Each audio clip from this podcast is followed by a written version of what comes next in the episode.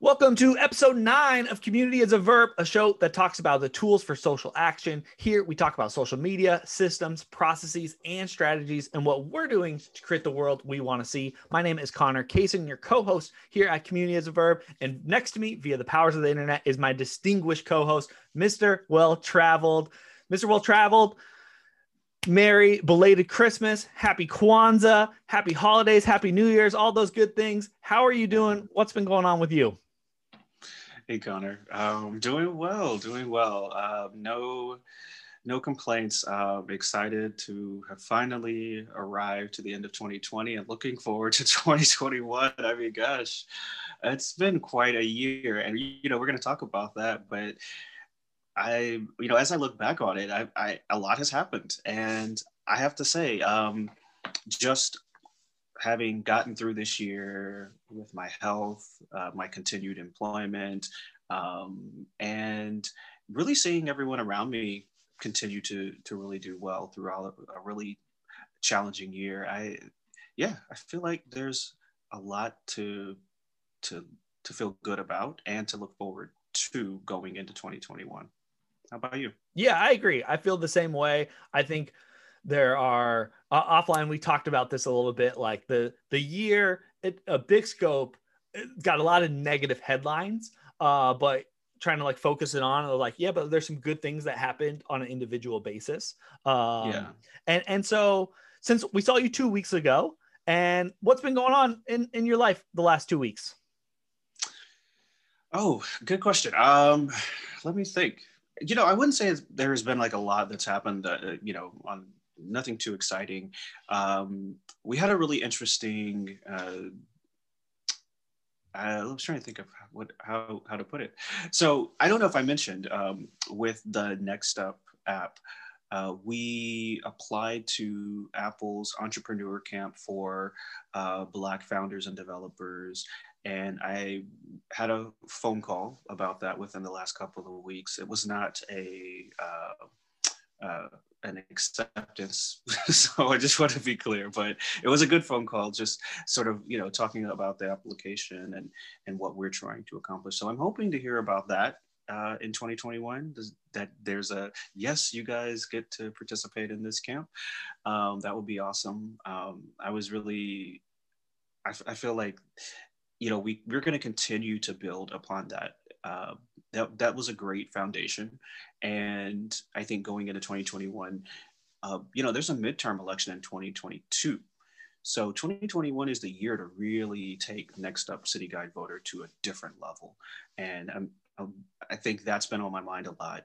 Um, also working on, um, you know, other, other projects, uh, this podcast and also spending time trying to learn more and um, really prepare to take on the year in a different way than this year. This year, I think I came into 2020 with a lot of plans, but the pandemic was not one of them. Now, pandemic is a part of my thinking, and so I've I've been spending a lot of time just, you know, working on what what am I looking to accomplish in 2021. Hmm. Yeah, thinking about the pandemic kind of in your planning is very interesting. That's like, oh, this was something that was now part of all of our lives. And now, uh, at least the ones of us that are working from home are lucky enough to, to have that position. I guess everyone though is all right. The pandemic's not going anywhere, right? Coronavirus is, is part of our daily lives. And so how do we plan that in our New Year's resolutions and uh, our goals for the upcoming year is very interesting.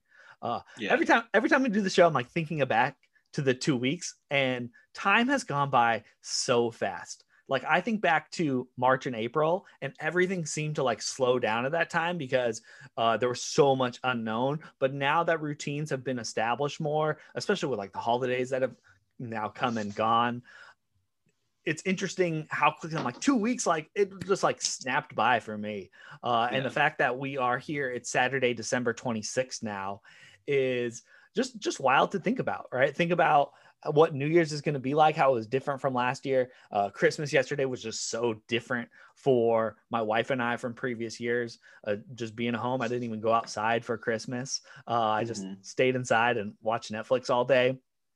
And uh, uh, just I mean, we started the show this year as well, right? And the show is something that uh, I know you and I are both very proud of. So, so many different changes and things. And right now is a great time just to be reflecting on all those things that have happened. And so that's kind of our goal of this show today, right? We're going to go through uh, kind of, we've kind of designed it like quarter by quarter of the year to reflect on some of the big uh, topics that we have looked into that you and I have discussed uh, immensely over the year and just discuss how things change. And then we'll end the episode kind of talking about a transition into 2021 and what some of the themes are that we see coming up for next year, which will probably be uh, cornerstone topics over the 25 episodes that we end up doing in 2021. Yeah. Yeah, I think that's a good setup for where we need to go. So uh, let's let's take us let's jump in a time machine for a second and let's go back to January 2020. All right how did you spend your New Year's? Do you remember? I can't even I can't even remember what I, what New Year's Day was like. I don't I have no I, no memory of it.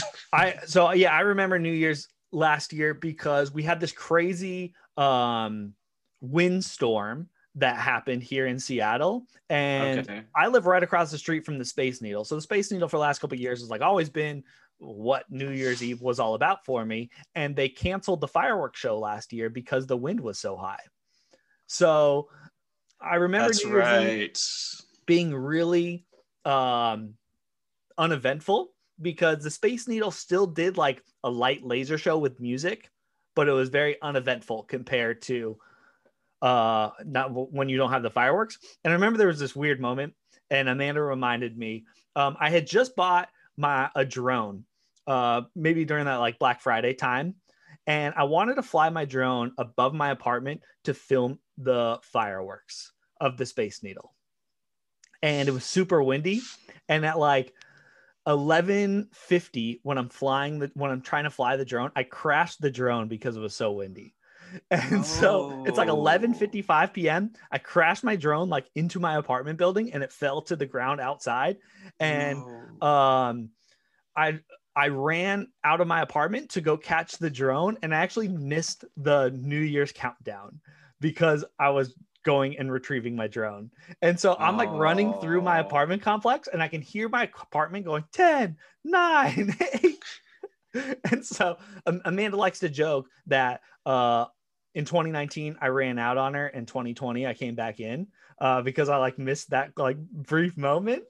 And uh, and then for it's funny, I didn't even make the connection, but she was making fun of me for it uh, yesterday and was like, "Look what you did to 2020, Connor! Like you had to ruin New Year's Eve, and then which not ruin it. It wasn't that big of a deal, but like you you that happened, and then the rest of the year like fell all apart. And so uh, it's funny to think back on. But I will I will remember that day very vividly because it was just stupid, stupid idea for me to think I'm to fly my drone and we'll sit there, we'll do the countdown, and uh, I'll get this fireworks show.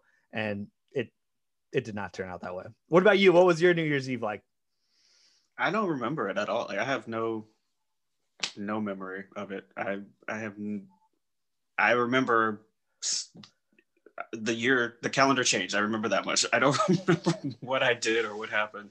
I was thinking though the thing that i do remember i was looking um, actually at some of my videos from around this time last year and i realized do you remember that the drone the funny thing that you bring up the drone on new on christmas eve christmas last eve. year we flew the drone and i was so afraid to try to like fly it because we flew it over like like washington right? Yep. And and I was so afraid because there were there were eagles out there. I remember, and I had never flown a drone before, and I was like, "Oh my gosh, I don't want to crash the drone. It's not my drone." And then now I hear the story that you crashed your drone. I, I feel a little better. I'm like, well, I didn't crash it. It wasn't me. So um, yeah, the I, I, was looking at those videos like, wow, yeah, that was a year ago. It feels like forever. And I think that's the thing, right? The, you know, coming back to that first quarter, I so much happened and the things that stand out on my mind are the things that are related to the pandemic interestingly enough. So for me i actually came to um, i was in seattle so i started the year in seattle and then i came to texas and that was when i had my first uh, meeting. I went to austin and had my first meeting with uh, demarcus and we we were talking about next up and that was when we had a different use case for next up and we were we had our meeting there and i remember that a lot because that was early on in january. And i remember the pandemic being in the background but it was no one was calling it a pandemic at that point. I think it was just there was this virus that was kind of out there in the world. It hadn't i don't think at that point we were talking about it as having arrived in Seattle, but it was very shortly after that, or somewhere around there, where um, the first case was announced in Everett. And Everett, Washington is in the same county where I work. So it was kind of, um, I think at that point, there, it was kind of like, wow, it's, it's here, it's close by. That's very close. But, but life was going on. Like no one did anything different, right? We weren't wearing masks. We were still going out places. And so I was thinking a lot about, you know, that was January for me. Um, it was, I did a great, uh, one of the fun things I got to do was a great uh, family photo shoot it, since um, we didn't get to do a Christmas photo shoot in December um, because I was in Seattle in December. And so then um, we did it in January. It was so much fun. The same photographer I worked with for the Next Up photos, uh, we, we, we did photos with at my grandmother's house. And so, you know, January, that's, that's, that's the memory that stands out in my mind. But then February was really cool uh, because I got to go to Vancouver twice. And I love Vancouver what else happened? Oh, I did. Uh, I did have a chance to come hang out in Texas, and by that point, the pandemic had really like become prominent in the news. And on my way back to Seattle, the first death happened that same day. So this was maybe February. We had a leap year this year, so maybe this was February 28th or 29th, something like that. And I knew at that point that things were going to change. I but I just didn't understand how much and how quickly, but I knew that that was very significant. Um, the interesting thing that was happening in Houston, though, that same week was that there was a water um, a water line that burst and flooded a freeway, and the city the whole time I was here had no water. Wow. Yeah, it was crazy, and so you would see like Starbucks and they were open. I remember I went to Starbucks twice and, and they had no water. So they couldn't make coffee. And people would just walk in and walk out and walk in and walk out because they didn't know that they couldn't serve any drinks. And it was it was it was a wild thing. And that was actually more prominent than the pandemic. But I remember at that same time, that same week, um, cities in Europe were shutting down.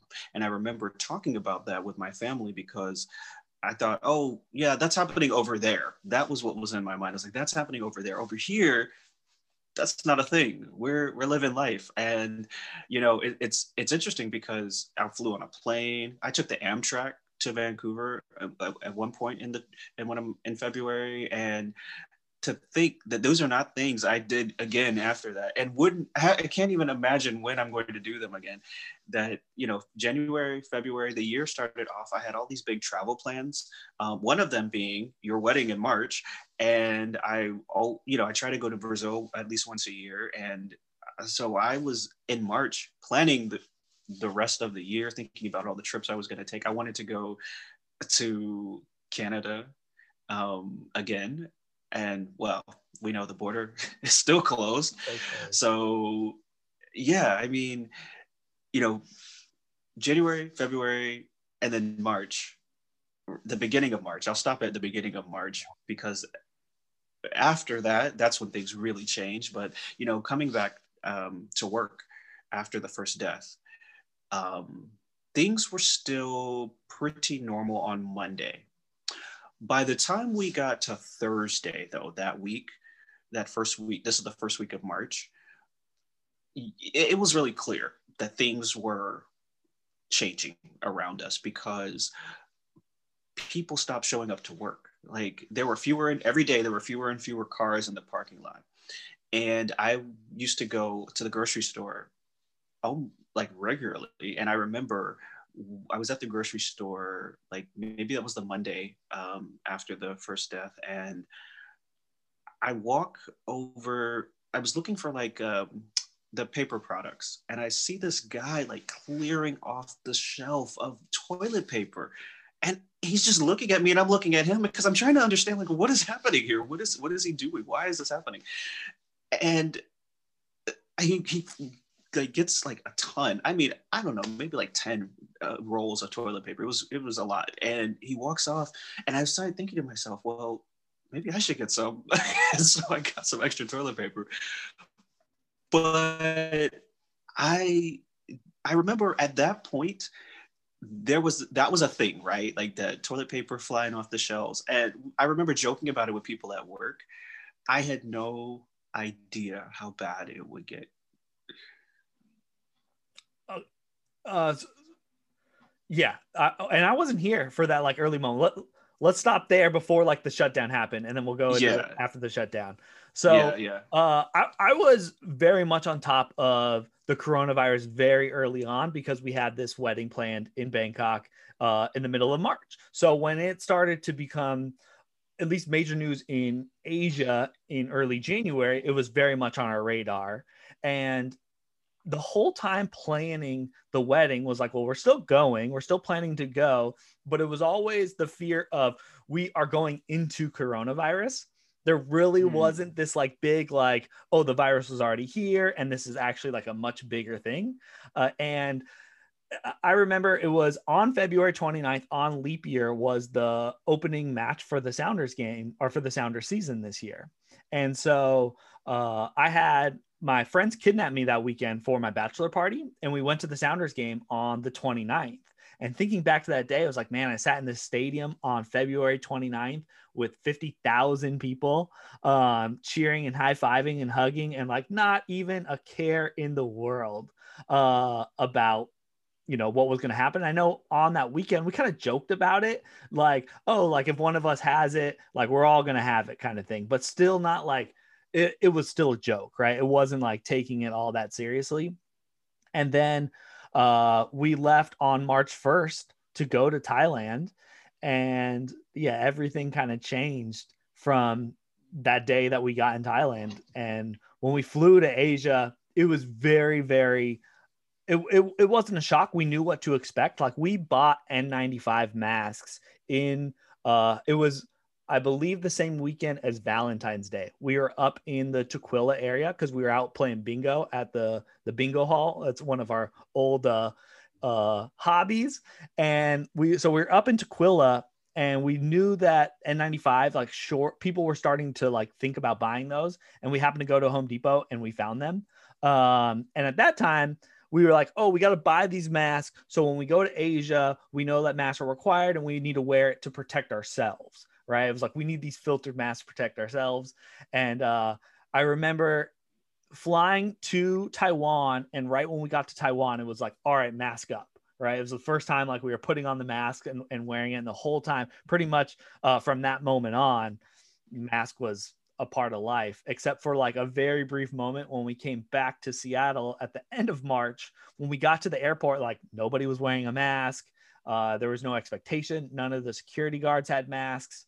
Uh, it was a very big switch when we got back uh, in that time. But but I want to transition back to you. Uh, so first couple months, you're kind of living. Let's just call it stress free from the COVID anxiety that we've all developed. Stress so so what was it like during the shutdown. What was March like for you to think back about like all restaurants were closing down, work from home was mandatory, like everything shut down?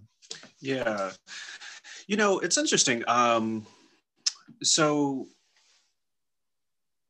the week following the first death, so th- by Thursday evening, uh, my team at work, we we all made the decision that we were going to work from home on Friday. Friday evening, we all get an email saying, "Don't come back. You're, we're going to be working from home." For well actually it didn't say don't come back. It just said don't come in on monday. That was the, sorry. So we we understood at that point it was don't come back uh, because we had already decided to work from home. But um, that monday we were told we would be working from home for two weeks. And so i thought great. Um, and I I actually enjoyed it. Uh, it took some getting used to, but you know, I was working up at the same time, but then I didn't have a commute, so I'd go and get a coffee, I'd come back, and I realized that I could do other things during that time that before I started work, and I was um, glued to the news. Like constantly. I that's all that I cared about from the time I woke up from t- to the time I went to sleep. I was constantly just on SeattleTimes.com, CNN, um, you name it. I was I was just trying to get as much information as I could because at that point things were changing so quickly and you needed to stay on top of what was going on because you wouldn't know um, like is there going to be a curfew or when are they going to shut something down? And everything was just happening so quickly. So you would stay on top of the news. I mean i did. I'd stay on top of the news but then i would also talk to everybody else that i knew to find out did you hear this? Did you hear that? Did you you know where what's happening in your neighborhood? So all of those kinds of things. And when I would talk to family and friends in Texas, they weren't having that experience at all because at that point, Texas didn't have very many cases. So their experience was still like my January, February experience. And I'm in the, I, we are in the middle of, you know, they at the, I think that at that point they're calling it the epicenter. Um, yeah. So it was, it was like, we're the epicenter. That was crazy. Yeah. It was a totally different world, right? So we had the first case, first death, and case count was just through the roof because there was an outbreak at um, one of the senior centers. Do you yeah, remember that? Yeah. Yeah. So there was a lot happening at that point. So those first two weeks, I have to say, I I still didn't think that it was as big of a deal at that point because I thought, well, we'll just be working from home until the end of the month. We'll go back to work in April. Everything will be good. But that's not what what happened. Um, I will say with work, it was really nice because I got to work from home and our technology was smooth. Like we had no like tech issues the whole time. So i didn't feel like i felt like that was really stable and there was just nothing like i had to worry about. I just open my laptop and continue things as usual. Um, I got to take walks during the day, which was not something that I did before. I got to enjoy Capitol Hill in a way that I hadn't before um, you know, going to local coffee shops. Like I, I didn't know what Capitol Hill looked like during the daytime. Like there was so much construction. There's so many people out. I thought that people would be mainly like indoors, uh, but there were a lot of people out. And of course, masks still weren't a thing yet. And um, I was still going into inside of Starbucks, and you could still sit down at that point. And I remember when Starbucks sent its workers home, I remember talking to one of the baristas and she said, you know, I wish that I could work from home. And I thought about that. And for the first time, it, it kind of clicked in my mind that, oh, right. Oh, those of us, there's some of us who get to work from home.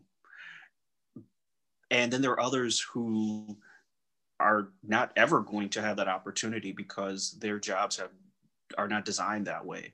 And so while I'm having this great work from home experience, here's someone who's feeling anxious to coming back to the, you know, you know, COVID anxiety. Here's someone who's feeling very anxious about this situation. And there's nothing, she doesn't have that, you know, ability to work from home like I do. So I'm not feeling super anxious about it in in, in the same way she is. Yeah. So, you know, that's when we started hearing about essential workers, right? And I think from then on, I started to become a lot more aware of like what does it mean to be a work from home. I call it work from homer, a work from homer versus an essential worker, because so much of my experiences after that, the people that I was interacting with, they were essential workers the, the people who delivered food to me the people who delivered uh, packages to me like the people who were working in the places that I went through drive through, like that was those those were my you know human interactions, and it became pretty clear to me that there was a big difference in what their experience was versus my experience. And so I thought a lot about that. I was still holding out hope. I have to say that I was going to get to travel because in this same month, you had your wedding and I was so excited. I had I had some trouble like with the plane ticket and all of that because my first flight was canceled by the airline. My second one, then I canceled because at, as it got closer to time uh, to go, and this was towards the end of March, I felt like I was going to have a lot of trouble getting to Thailand and then getting back um, because I was flying uh, Delta and Korean Air. And the route was from Seattle to uh, Seoul. Seoul. And, and I think this it, time Seoul was like the new hotspot. Yeah. It was that Italy and Seoul were like uh, the two places that everyone was very concerned about. That was the thing, right? And it, because things kept changing so quickly, the restrictions that were put in place there, from flying from the US to there, then flying from Seoul to Bangkok, it made it uh, for me. I just didn't think it was going to work out well, and I thought I was going to get trapped in a quarantine situation because there were restrictions on flights coming into Bangkok from Seoul. So if I had flown another route, like say through Hong Kong, I didn't see the same restrictions at that point in time. So I canceled the I canceled the flight, but that was probably one of the easier. Well, I should say that wasn't actually one of the easier things. That was actually pretty tough because I couldn't get Delta on the phone. I actually had to drive to the airport and get them to cancel the flight. That's wow, what I did. I did not know yeah. That. Yeah, I could not get them on the phone. And for the first flight, I booked it through one of those online travel brokers, uh, which I'll never do again because I actually didn't get my money back until August. So for, for a flight that I that was canceled, not I didn't cancel it, they canceled it. They canceled. The airline canceled it in February. I didn't get a refund until August. So and I had to keep calling and keep calling to get it that time was so crazy with flights because yeah, we, we, had 120 RSVP traveling RSVPs to come to Bangkok. Uh, and so I think it was like that March 12th date was when uh, I'm not sure who actually declared it, but it was declared a global pandemic, right? Mm-hmm. And that's when like everything shifted. I remember uh, it was nighttime here. And in Bangkok, it was the morning. Like we had just woken up, and that seemed like every day we would wake up and America had had their whole day, and we'd wake up and we just have like a flood of messages of like, here's the new things that are going on in America, um, or messages from people. And it was like right when it was named pandemic, it was like everything switched, right? And that's when people were like, uh, I probably shouldn't be going to Asia right now. I shouldn't be traveling at all. Uh, and uh, the fear was, yeah, the quarantine, right? There were so many different changes of information like every day it was like oh you got to spend a two week quarantine oh we're not even going to let you on the plane uh, mm-hmm. right? And like every country had its own messaging that was come out and its own restrictions, and obviously the airlines had no clue what they were doing. I mean, the thinking back with all the people we've talked to, right? How many people had flights booked for that, and how many people had to get refunds? And then you multiply that by the global travel. I mean, just us managing our flights when we were in Thailand was uh, such a mess and and just just crazy to think about that we were there. It was very weird, especially with my job being so hyper local focused and so restaurant focused. To be in Asia for the month of March was very weird. Actually, when I got home, felt very disconnected from what happened, and it's actually like been an ongoing struggle for me to feel uh, the connection that the business are going through because I just like wasn't there right? Like it was very weird for those three weeks to not be here when everything was getting shut down and all the rules were changing. Um, and I remember watching like on Instagram stories, people like going out to restaurants or being like, Hey, the restaurants are shutting down tomorrow. Like, let's all go hang out and get a beer at the bar.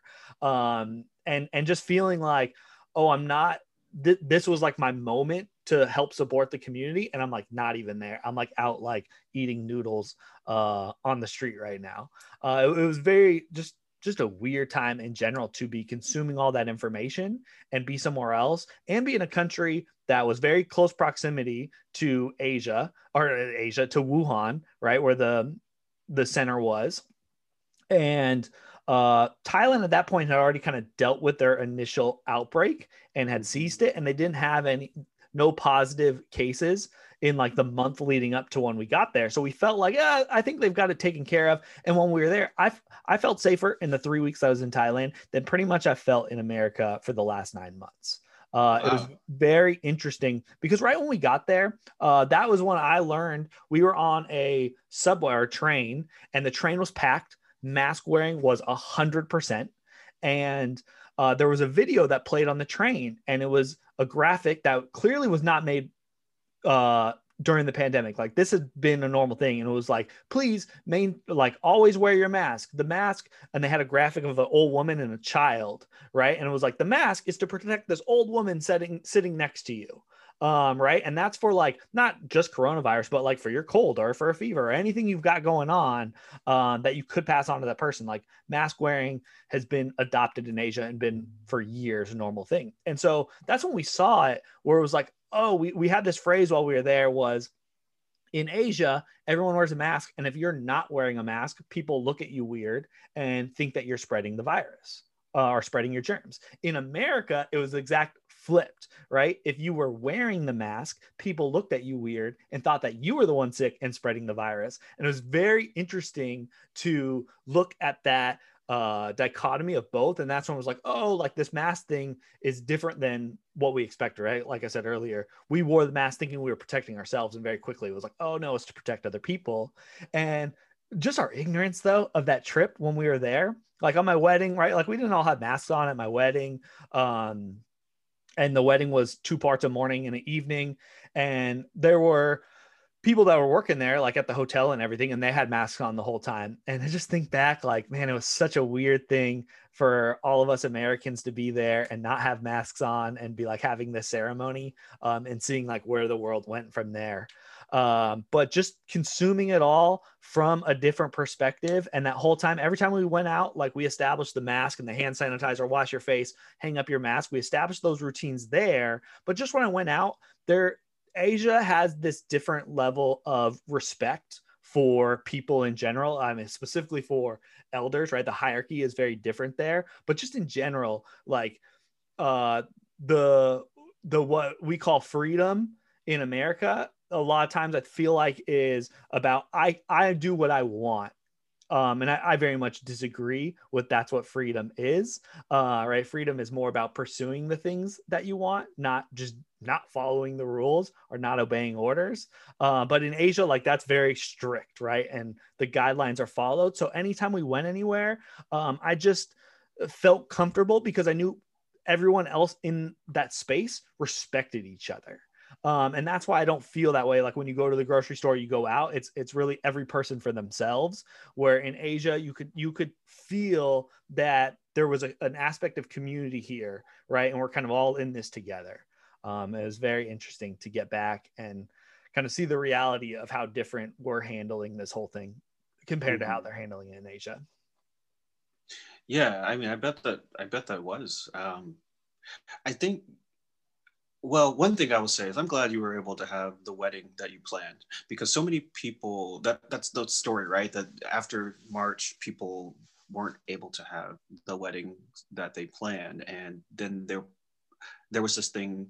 I, I even saw a headline actually yesterday about why you should have a Zoom wedding, and so like Zoom weddings became a thing, right? But but I'm really glad you got to have the wedding that you planned, and I remember sitting on Instagram and looking at your stories and thinking, "Oh my gosh, I was supposed to be there." But then at the very end, like your very last story of you know coming back, you know that empty airport, I was like, "Wow, that was unreal!" Like to see like a, an air. I'd never seen an airport that was shutting down before, and so to see that you were like the only people in the airport uh, trying to get out of the country. It looked like one of those like end of the world movies. It was. It, it, it was felt like very, that. Really? It felt like that. I mean, yeah, I'm so so grateful. Uh, Amanda and I, we did a podcast called the La- the last wedding in the world, um, just like document what the experience was like for us because we knew something like that hopefully was never going to happen again, and we felt fine. The you know 18 days that we were there, was fine. And then it like once Taiwan and Singapore said they were shutting down their airports, it like it became scary, right? It was like, oh no, like now we're really risking getting stuck here. And yeah, we were on the last flight um, out of Taiwan. Our flight was at 11:45 p.m. Or so 23:45 p.m. and at uh, 23:59 they were shutting down the international transfer terminal. So you had to be in the terminal by uh, 2359 to be able to catch any other flight out. And That's crazy. Uh, yeah, I mean, we had a three and a half hour warning to get on to that flight to get to get out of Bangkok. So uh, that that was wild. At that point, everyone had left because the emergency had already been declared. Um, so this wasn't until the following Tuesday. Our wedding was on Thursday.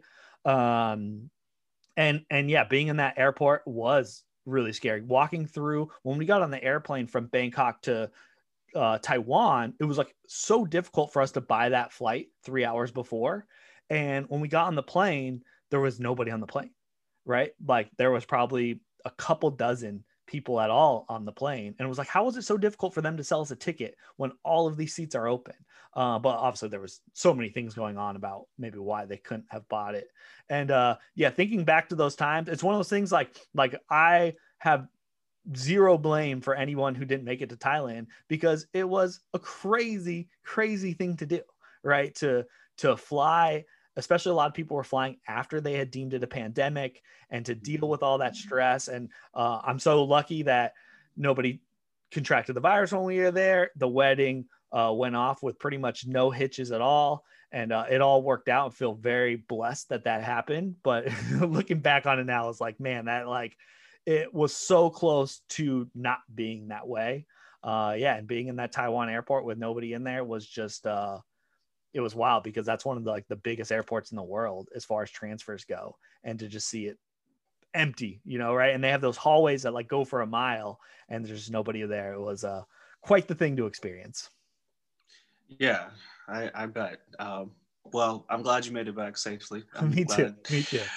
Yeah, I mean, uh, I couldn't. Um, You know, some of the stories that were coming out around that time about people who didn't make it back, just getting stuck, and you know, they were sending like these emergent. Different countries then had to charter like emergency flights to go pick up their citizens. I mean, it, it's it's hard to think about it now, but back then it felt like the world was coming to an end. Like it felt like everything was just falling apart, and it was like everything you've ever seen in any Hollywood apocalypse movie. And um, yeah, that that was that was something to see. And so I'm glad that that wasn't your experience because there were lots of people who, I mean, just all over the world, um, you, you see, the, you saw these stories and um, it was interesting, I think, um, because on the flip side, right, at least in Washington state, Washington state was shutting down. And so people who hadn't gone anywhere uh, were saying, were being told you cannot go anywhere. You need to stay home. And so then there was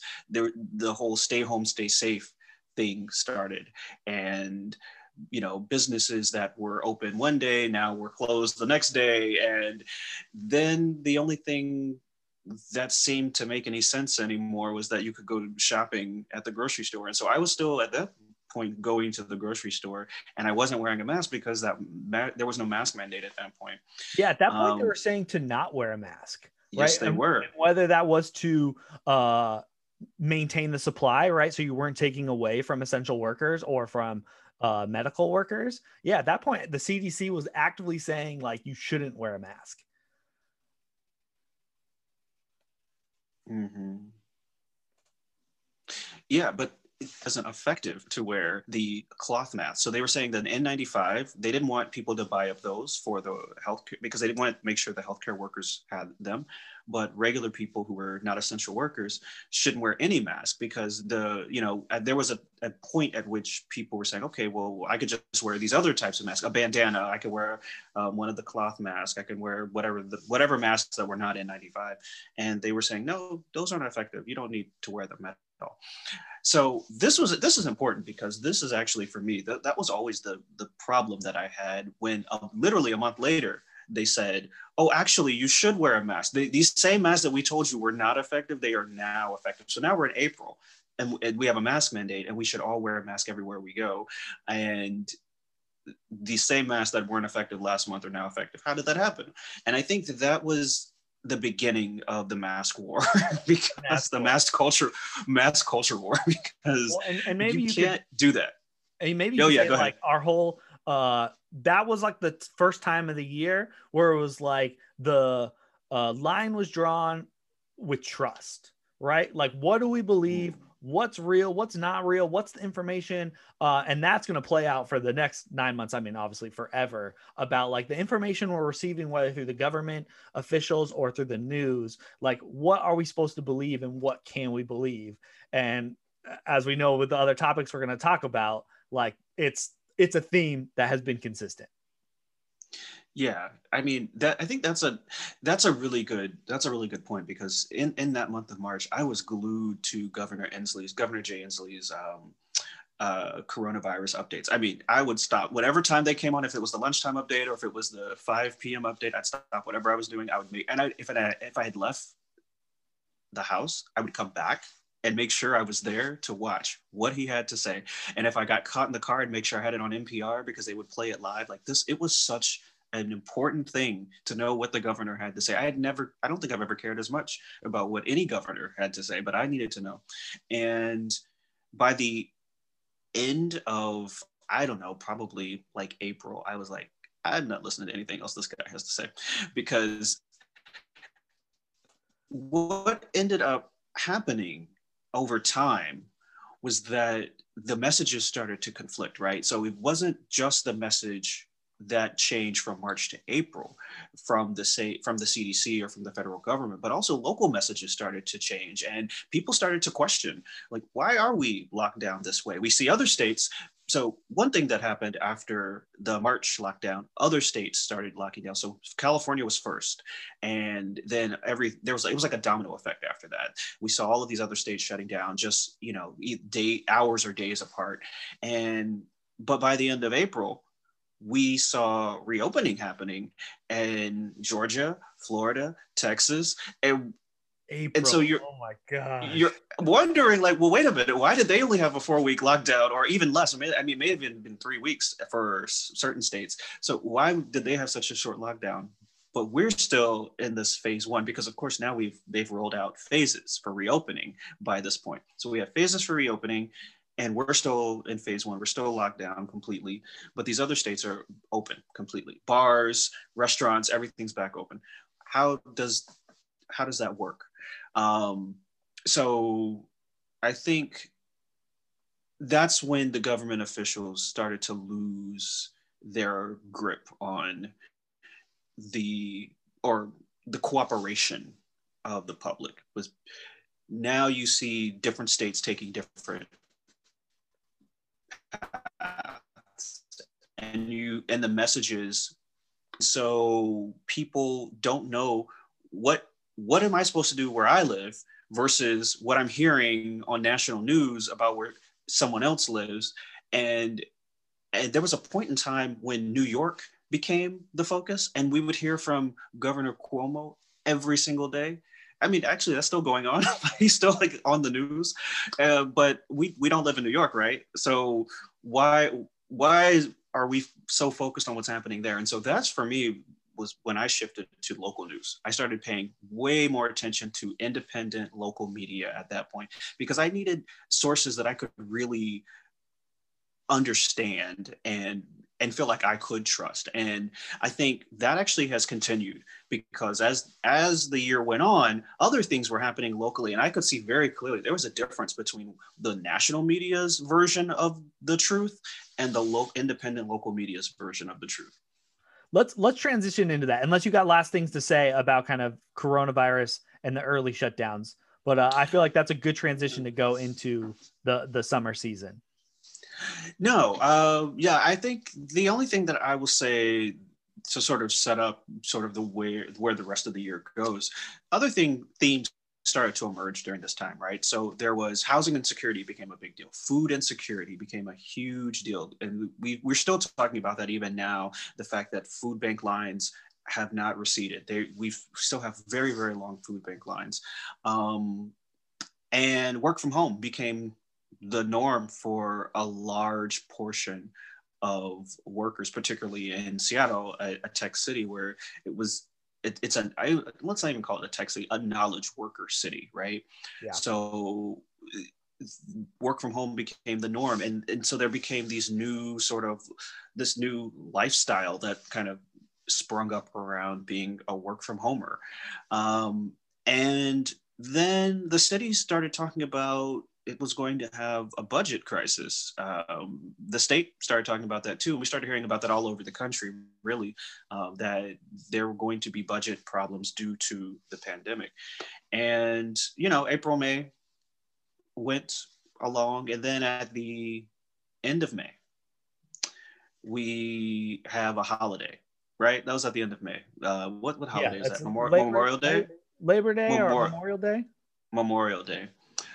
Memorial Day, there was a concern. So during spring break, we saw a lot of coronavirus cases. And then Memorial Day, there were a lot of folks who were enjoying Memorial Day like they always do. And that was also the same weekend as George Floyd's murder. So we saw the spike in coronavirus cases after that related to all of the activities people had. And then that kicked off the season of uh, demonstrations. And that was another thing. That was one of those things where I just didn't see that coming. But now, having listened to a lot of, particularly podcasts and reading a lot of articles, the circumstances sort of would one could have predicted that that was going to happen. Yeah, it was perfect. Yeah. And so oh man, just think, just reflecting on that weekend that George Floyd was murdered. Um, I remember I was in Portland for that weekend, and I drove down to Portland that Thursday. And on Friday here in Seattle, we had our first protest, and it wasn't like like it was well attended, but it wasn't. Uh, it, it certainly wasn't national news. And I remember driving home on Saturday, and that was the first uh, big protest. Uh, mm-hmm. And that was the one where uh, thousands of people met in downtown. This is the first time where uh, there was major property damage. There were cop cars that were lit on fire. There were big, like, contingent, um, um, what's it called? Just uh, not, not fighting. What was that? Clashes. Clashes, yeah, between police and protesters. Right, there was the mm-hmm. the the really popular scene of the child who got uh maced or had the i guess it was pepper spray at the time uh while at the protest. And it went i remember driving home and amanda was giving me live updates of like what was happening. It was like one car one cop car got lit on fire two cop cars got lit on fire. And like you could feel it from just consuming it on the internet uh on like on twitter. Oh this is getting more serious. And then i remember we were like uh, just driving through the Tacoma area, and it was like the protesters have now shut down the freeway, and it was like, oh, what like this, eh, you know, with with being in the car, not really knowing what was happening, just like reading tweets. Uh, it was like, all right, we can't take the freeway, we got to take 99, so like get off on the airport and go. And just I remember getting home, like just being really confused about everything that was going on because I I had been traveling. I hadn't really like been reading the news the last couple days. I, I wasn't aware all that much of like what had happened in Minnesota, um, at, at, least to the detail that we know now, right? I knew that um, at that point, I knew someone had been killed by a police officer and that there were major protests. And I remember the big thing remembering is like the major target got lit on fire in Minnesota. Um, and then I remember just sitting on the news and pretty much for the next month, I that's when I became like uh it went from like you were talking about like being glued to consuming information about coronavirus to being glued to information about the demonstrations and the protests that were going on. Uh, mostly, I was very consumed with what was going on locally, but also nationally.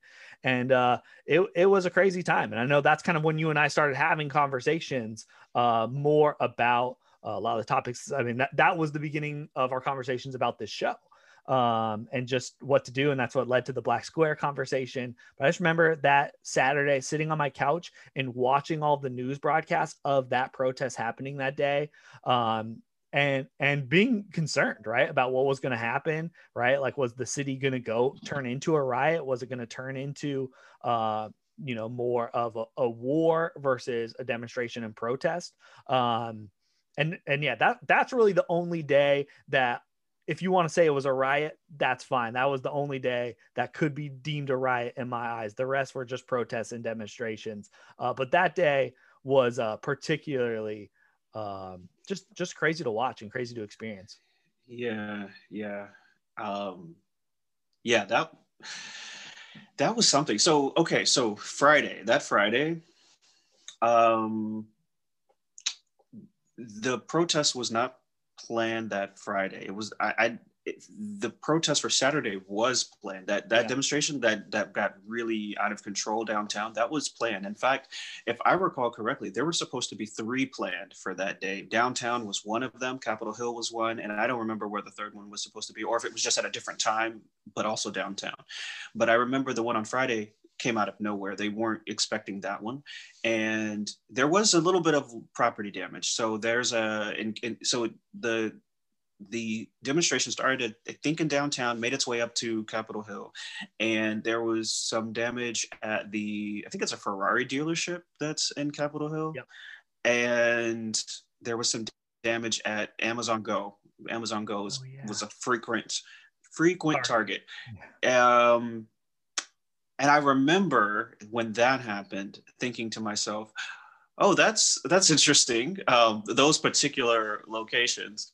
But i didn't think much more beyond that about it. But i just i remember that that was sort of now i think looking back it's sort of like that's sort of like the uh, what's the foreshadowing of what was to come because that became an ongoing thing not not the ferrari dealership but the actual uh, amazon go store continued to be uh, targeted throughout um, the protests. And I think for me, the protests they started to shift away from just being about George Floyd, just being about police brutality, to really, in my view, being about class issues, because so many of the demonstrators were not out there talking just about police brutality. They were talking about gentrification. They were talking about wealth inequality.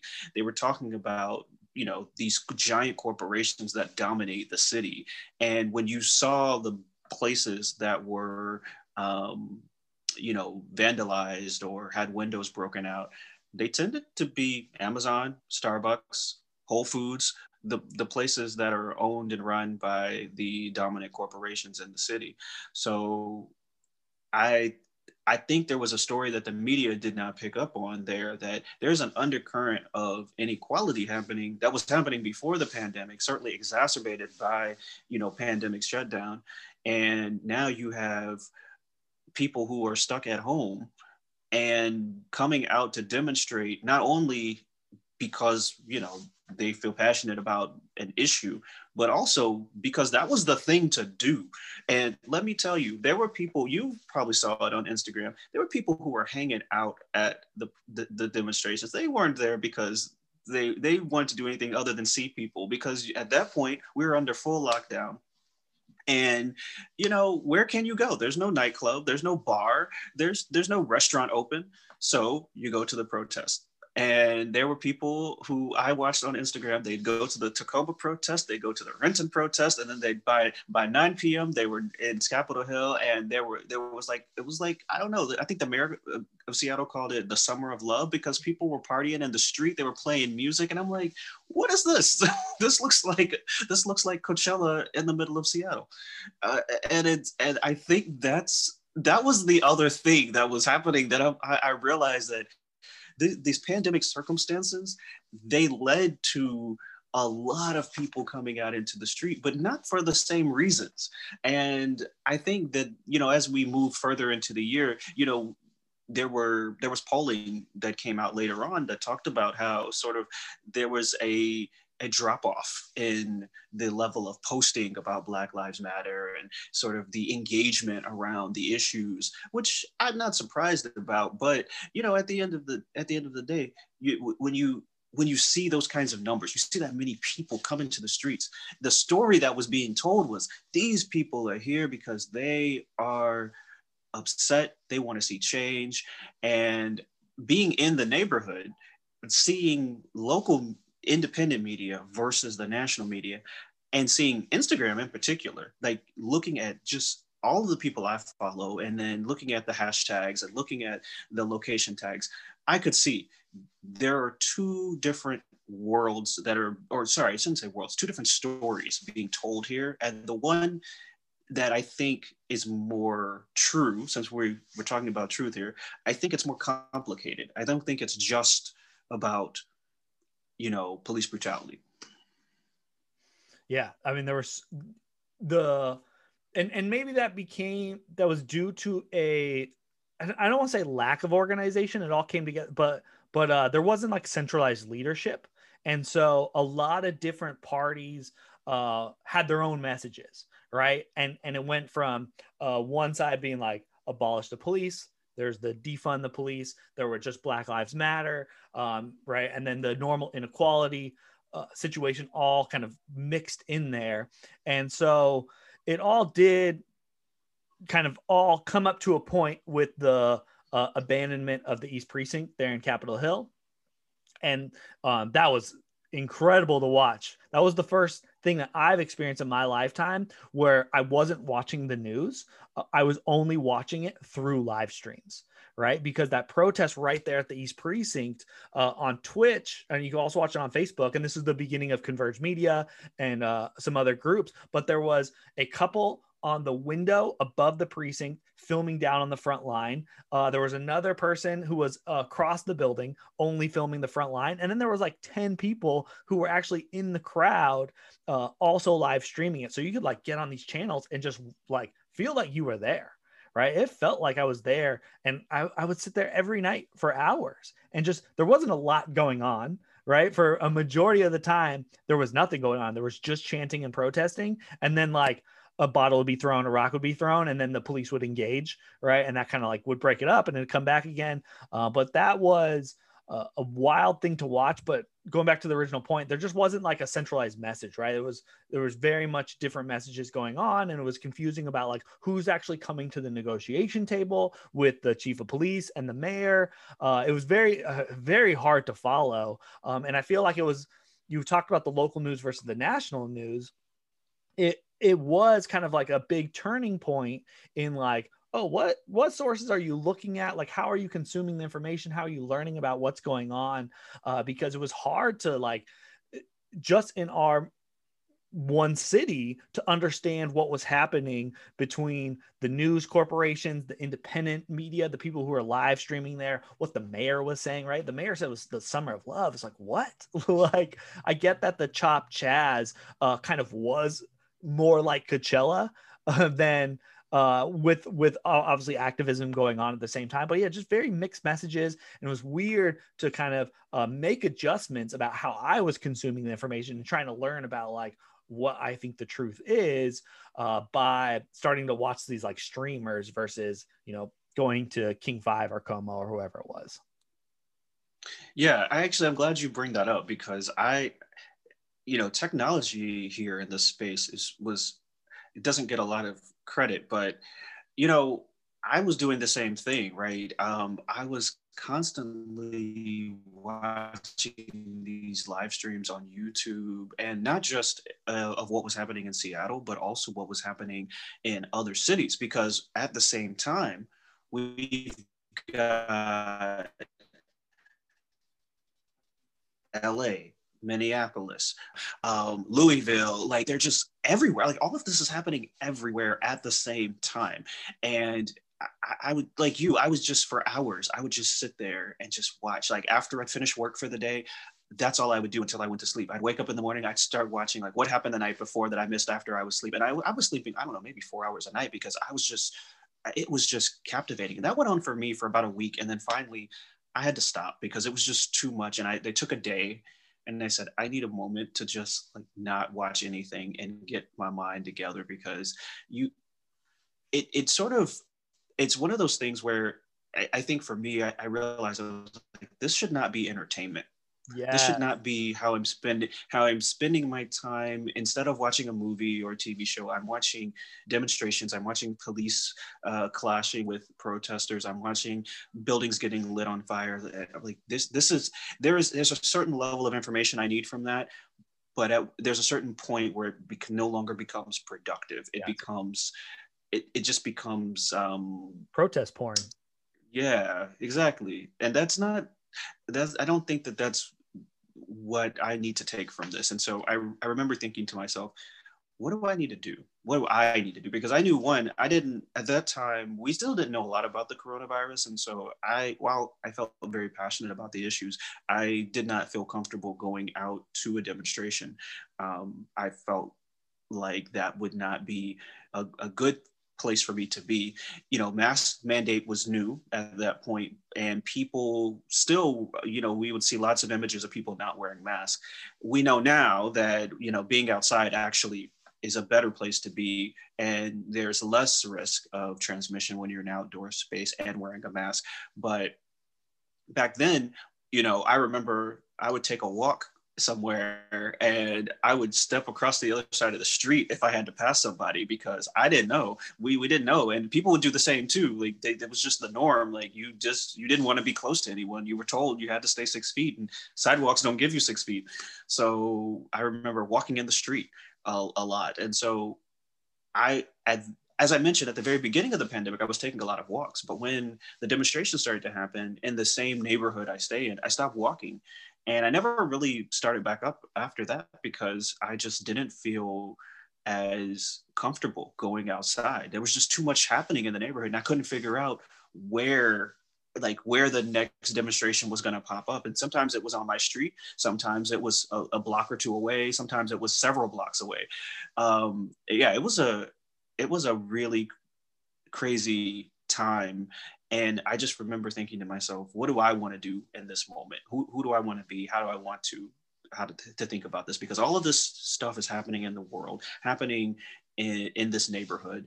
And I I kept thinking a lot about the fact that people are demonstrating because they want change and they want to be heard.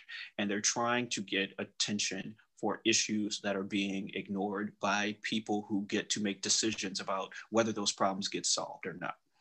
And around this same time at, at my job, there this this sudden conversation sprung up due to George Floyd's murder around diversity, equity, and inclusion, and that had never been something that we talked about before.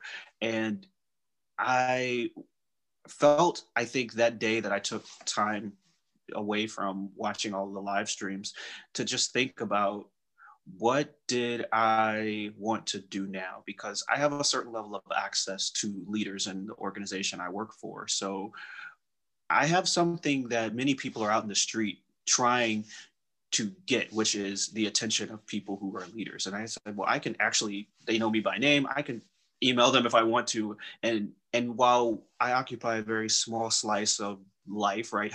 Healthcare is is the industry I'm in.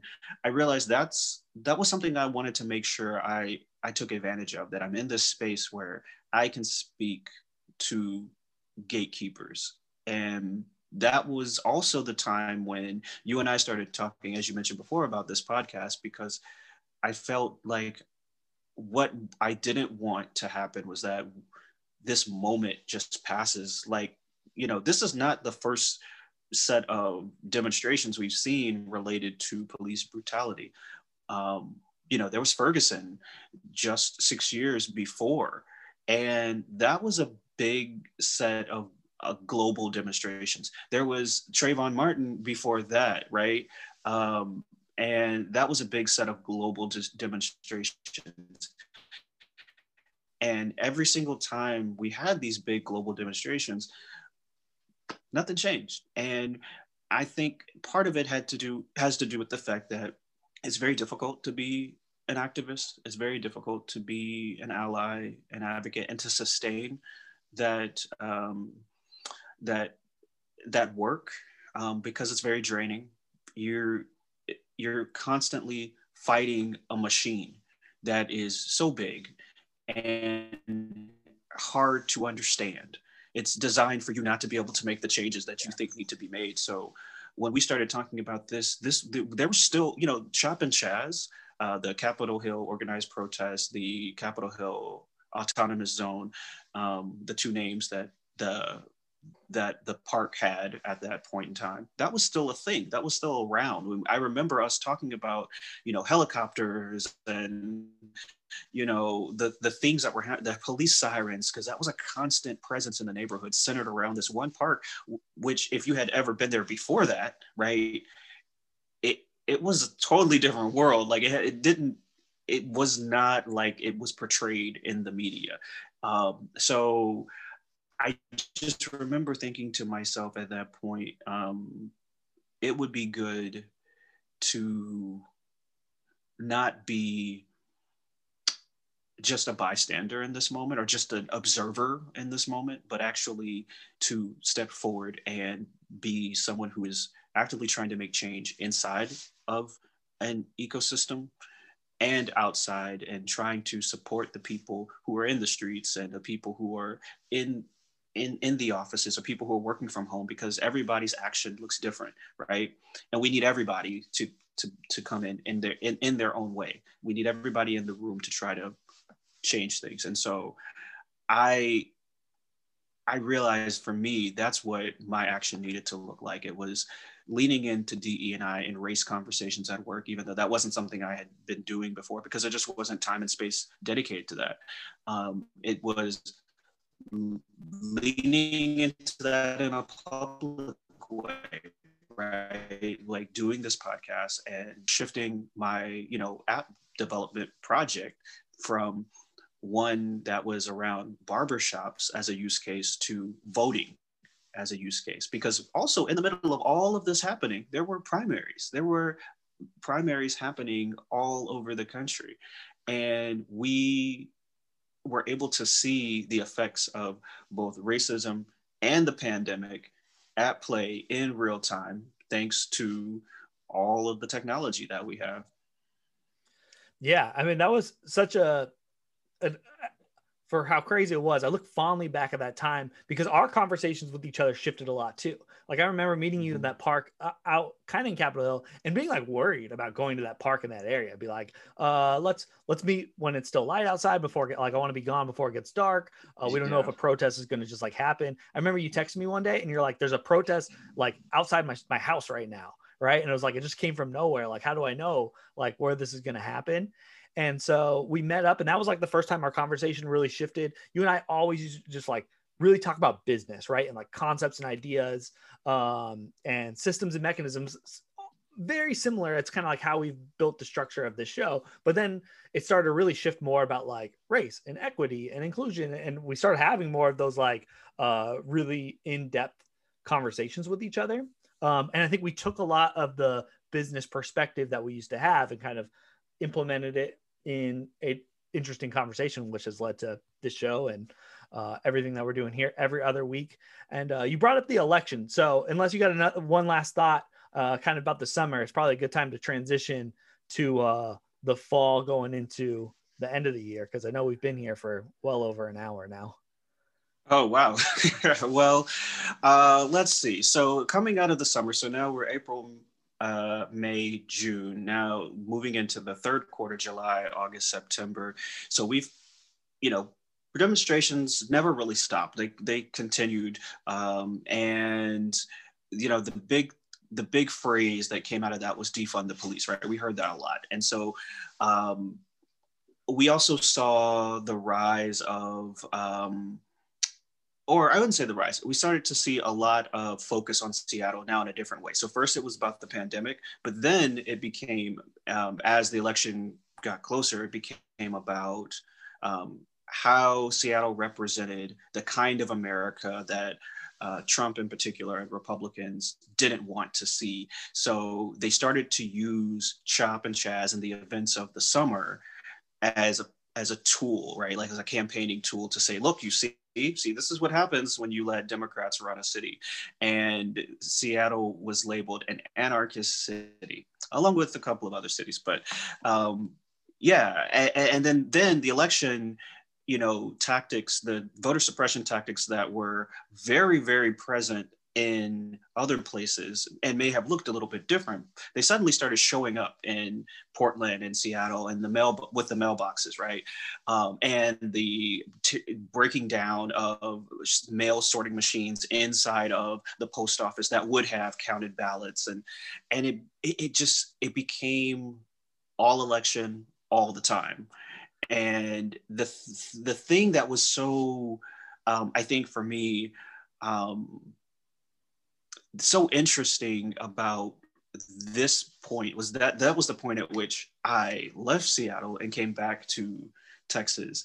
And as I drove across the country, I could see like the the just sort of like Seattle was this bubble that you wore a mask, but as soon as you got out of that place, like masks were not a thing.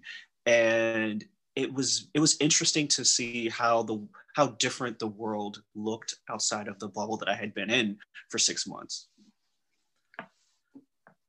Yeah, the the thing that caught my attention with what you were saying was the shift from the election now took like a lot of our attention with the news, and it's interesting how each season, uh, it the way we've consumed the information is like uh addiction if it's it's even how we talk about it seems like it was addiction right? Like started with the the pandemic and it was like addicting to watch all the announcements and the govern governor talking or if it was fauci or then trump whoever it was.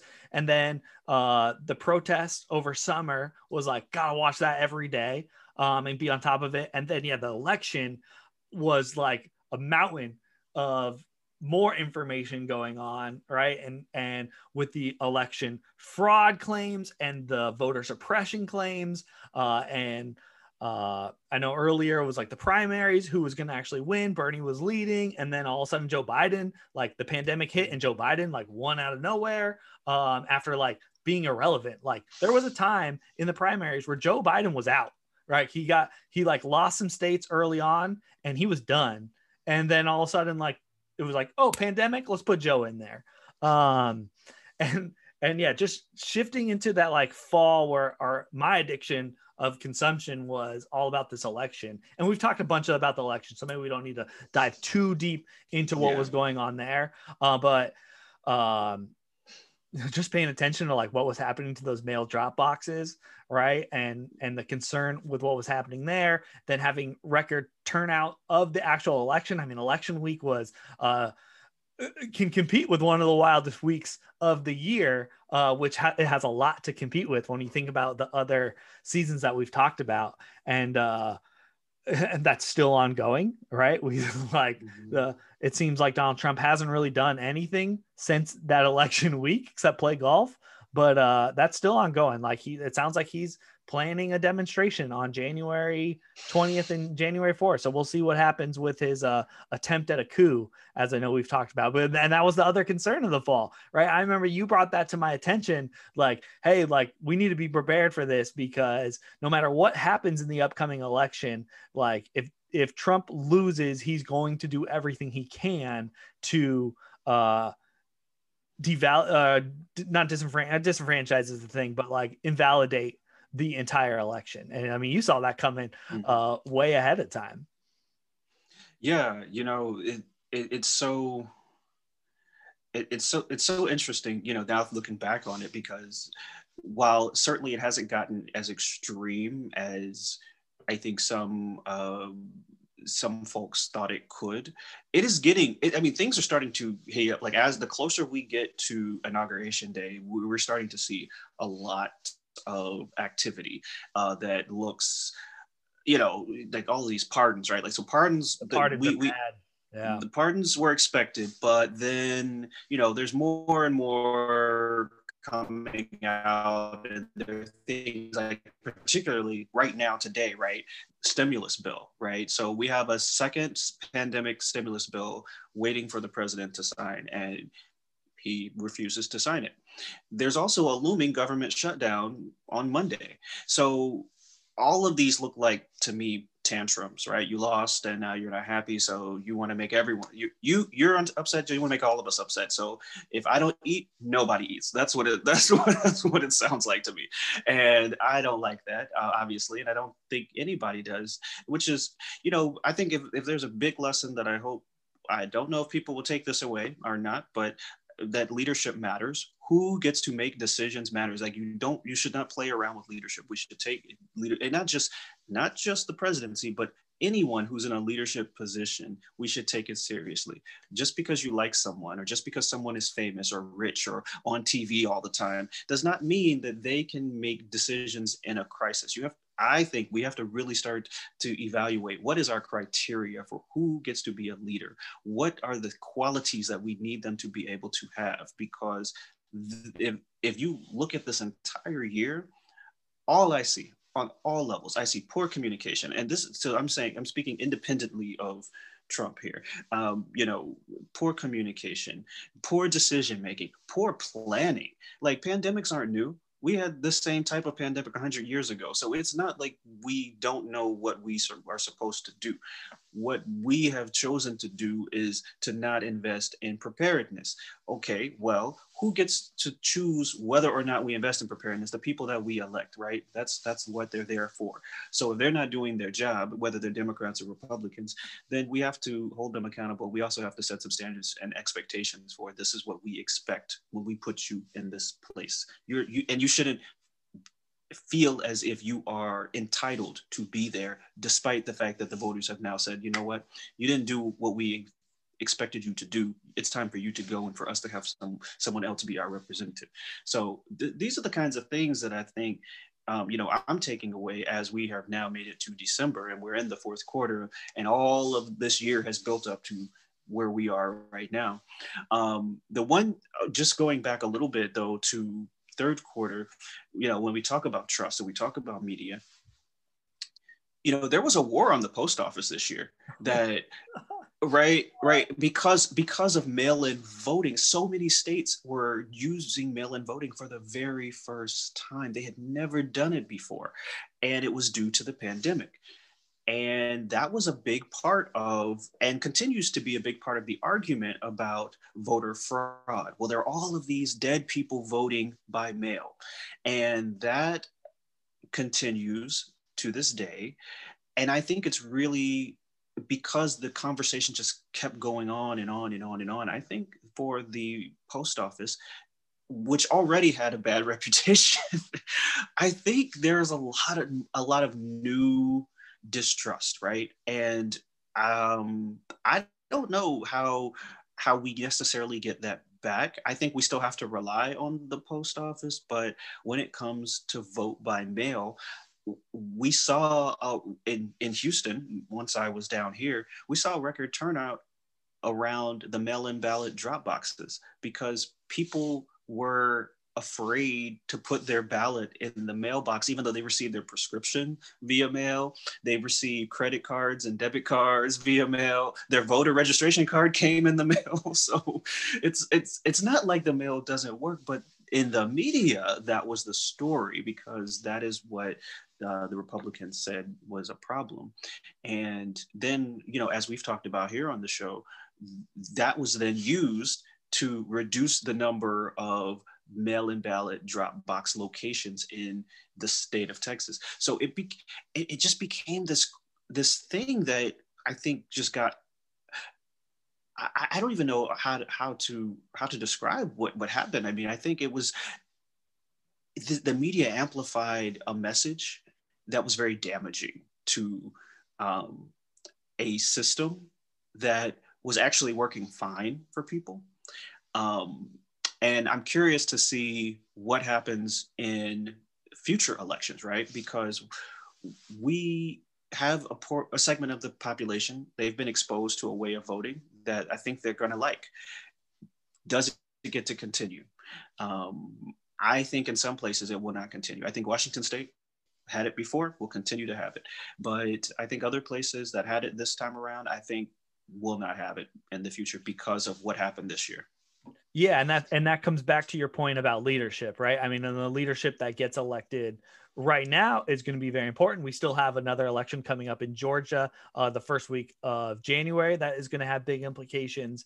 And uh, when when it comes to leadership, I mean, we we lost people this year, or they let's say they both stepped down, uh, but uh, everything leading up led to the resignation from Chief Carmen Best of the she was the head of Seattle Police Department here, and then also we had our mayor Jenny Durkan re, not resign but say she's not going to run next year for the next election. So she served her one term and she is stepping down, and so now we have this kind of uh, I'm sure we're going to dive way more into it here in the show because mm-hmm. I assume the election's probably not until uh, later next year, anyways. Uh, but you made a great point about it, it's created this new spotlight on leadership and hopefully a lot of people are, have realized uh, the importance of who you choose to put in those positions and it's beyond just politics right? It's who are in leadership positions as low down in your family hierarchy or your social friend circle right? Like who are the voices that you're listening to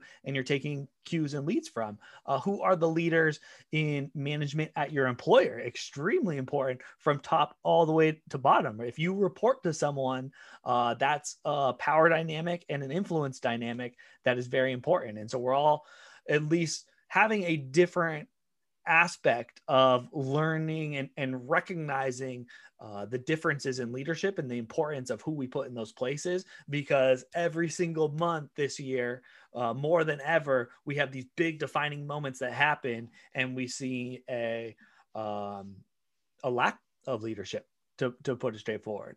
And uh, mm-hmm. one, one of the things I'm honestly grateful for this year uh, is that I haven't been in a major leadership position. I know you and I talked a little bit offline um, about that. And um, I empathize for people who are in those positions in this year because, oh man, I, I, I'm very grateful that I didn't have employees this year. I think that would have been really, really difficult. Um, I empathize for anyone who has, if you're a manager and you've got employees that are reporting to you, dealing with the anxiety and the stress of uh, the job and everything that happened this year, and dealing with that from a manager level all the way to a leader owner level uh, has got to be extremely difficult. It's a very challenging job. Uh, I, I, I'm not surprised that Jenny Durkan is is re- not going to run again. It seems like a, a job that is going to be extremely difficult.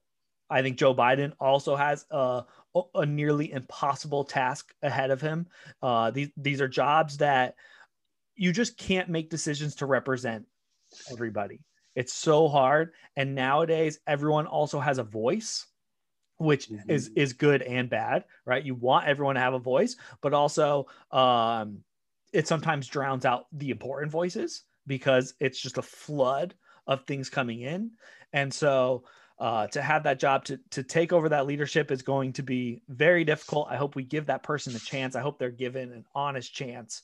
Uh, but even like being a council member, like that's got to be so hard. There were protesters who showed up at these people's houses and show, shown spotlights into their bedrooms, right? And they've got children and significant others who um, are kind of outside of that scope. Obviously, they signed up for that, but that's going to be so hard. Like I couldn't imagine if I had a hundred people last night show up at my house and chanting "shining lights" in my house uh, for me to make a decision. That's got to be so so difficult. It is what they signed up for. It's also the reason why um, I don't think I'm strong enough to take one of those positions or run for one of those positions. I think I can have uh, more impact doing something else.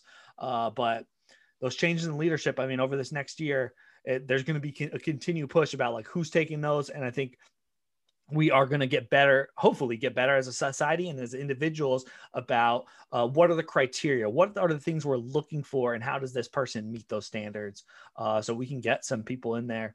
Um, the, these are the times where iconic leaders are made. Right, there will be people who come out of this who, um, you know, get the statue conversation right um, and get memorialized in a way for their bravery, heroism, uh, leadership, and uh, it'll be interesting to see who those people are in the future. Yeah, yeah, I agree with you. Um, yeah, I mean, if we if we can look ahead to 2021, I think that's that's that is it exactly right. Like the conversation about leadership continues. So in Seattle, it's the mayoral race, right? They the, Seattle will have a new mayor, and there are lots of people whose names are out in the atmosphere and i think that's that's good but that would have happened anyway right like there's always going to be an election I think what we will see is that people are voting on values and issues. And I think that's really that's tricky to navigate to, to your point. You there's there's there's always going to be someone who's for and against.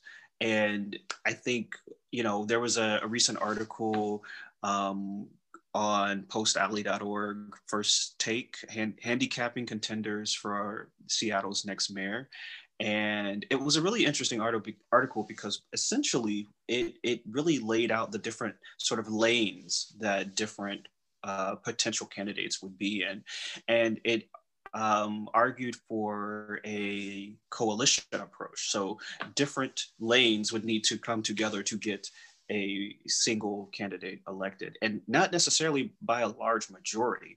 So to your point you could end up very well in a situation where someone is elected very very popular with a very limited segment of the population and that person could be supporting issues that a majority of people who are not in favor of um, or they might be supporting some issues that a majority of people are in favor of but others that uh, a majority of people are not in favor of. And I think it's because of how the coalition will end up coming yeah. together right so you might have it was interesting some of the some of the ways that they describe the coalitions right They're, they call it the urbanist bike lane crowd which i mean i, I definitely believe that's a thing in seattle um, but then you have the you know the black lives matter and then you have uh, the corp the corporate interest. And so you might have corporate interests and urbanists get together because oftentimes those people are also working in corporations and they're work from home. So i think work from home is a is a lane. They didn't define it that way but i think that's a lane. Like i think the work from home crowd they work for major corporations generally yeah, it's, a, it's, an economic uh, lane. Um, yeah sorry absolutely no, no, no, absolutely, absolutely. And I think I think that's something to keep in mind. And then there's essential worker crowd, right? Like essential workers are are often not represented within the work from home crowd. So how who's representing their interests? And I what I have observed this year is that the city council has tried um, in ways that don't often um, meet the expectations or desires of the work from home crowd um, yeah. and the corporations, right? So I remember there was hazard pay that was mandatory for gig workers. And I was fully in support of it, but it, it did drive up the price, right, of anything that you had delivered um, via Uber Eats or a Lyft ride, because those companies that provide those services actually have a, a model that is rather exploitative if you if you look at it right? Like those those workers are not employees and that's a legal status that also guarantees you health insurance. But when you're an independent contractor that you don't you don't get those same benefits. And in the middle of a pandemic suddenly the job that you do puts you at greater risk with no health insurance. So those workers said i need a little bit more. Those companies said no. The city council said yes you get more. And so who has to pay for that the work from homer. And so there's this whole sort of economic cycle happening in the middle of all of this that i think is going to present itself again next year in more defined ways as there's an opportunity to fight for the future of the city. I think people are what we saw this year was that people left the city, right? A lot of the work from homers said, oh, I can move further north or further south or further west, or sorry, further east. And I think that's going to have an impact on who gets to be a leader. I think the um, economic inequality and the just cost of living that hasn't I mean, it hasn't really changed. Uh, it's actually, in some ways, it's gotten worse, right? So, I think those those issues are going to matter, but they're going to matter to different people in different ways. And the solutions that people are going to look for, that they're going to look for leaders to articulate, are going to look different depending on what side of the, I would say, work spectrum or work coin. Maybe I'll say work coin that you're on. Are you work from home? Are you essential? and what has what was your 2020 like what happened to you in 2020 did you lose your job? Did you get a promotion and a raise? Did you get did you buy a new house? Because those there are some people who have had a spectacular year.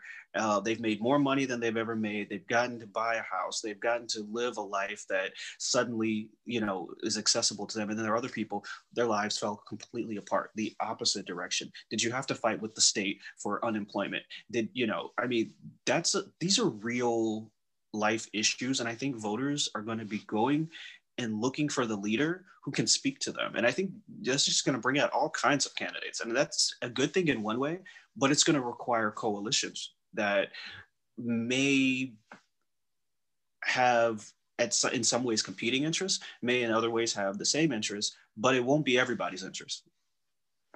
Yeah, I mean, when it comes to these elections, unfortunately it's never everybody's interest and and the pandemic has shown though like you said there's such a distinction between different people's lives right? There's people that are having a lot of success right now and there's people that are having the uh, you know biggest catastrophe of their whole life. There's tens of millions of people that are unemployed right now it's very interesting and and um, the election will reflect that for sure. And I think you're right about the coalitions. Our groups are going to have to kind of come together so they can appeal to a broader group of people with all saying, "Hey, but your interests are also looked after."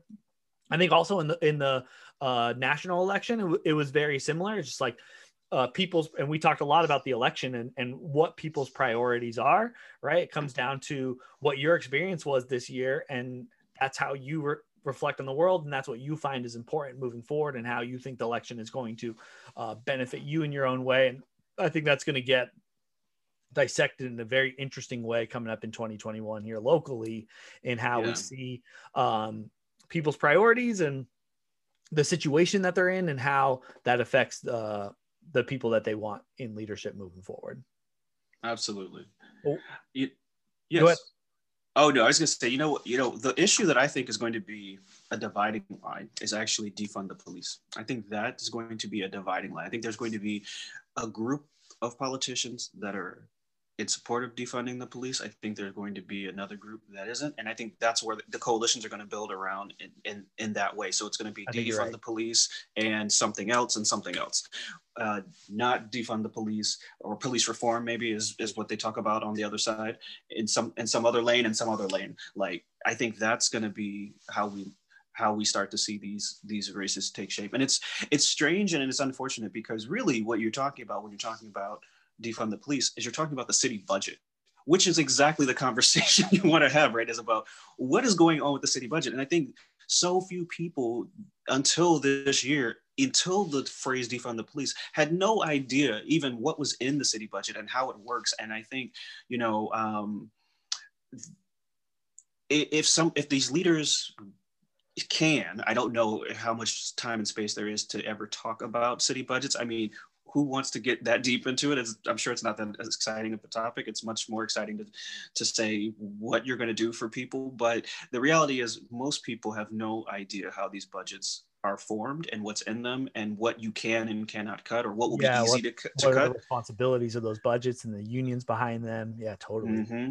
So I, you know, the the Vice the Vice News um, piece that I sent to you, I really thought was really very helpful because um, Lorena Gonzalez, who is the um, uh, chief or president maybe of the Seattle City Council, she really gave a good breakdown of what the process was for them that they had to go through and for 2020 to figure out where they could make cuts in the police budget and then what the work ahead for 2021 would look like and what the challenges would be. Because you know the Seattle City Council actually made a commitment to a 50% cut. And then could it achieve that in 2020 and she really explained in a very clear and easy to understand way why that didn't take place.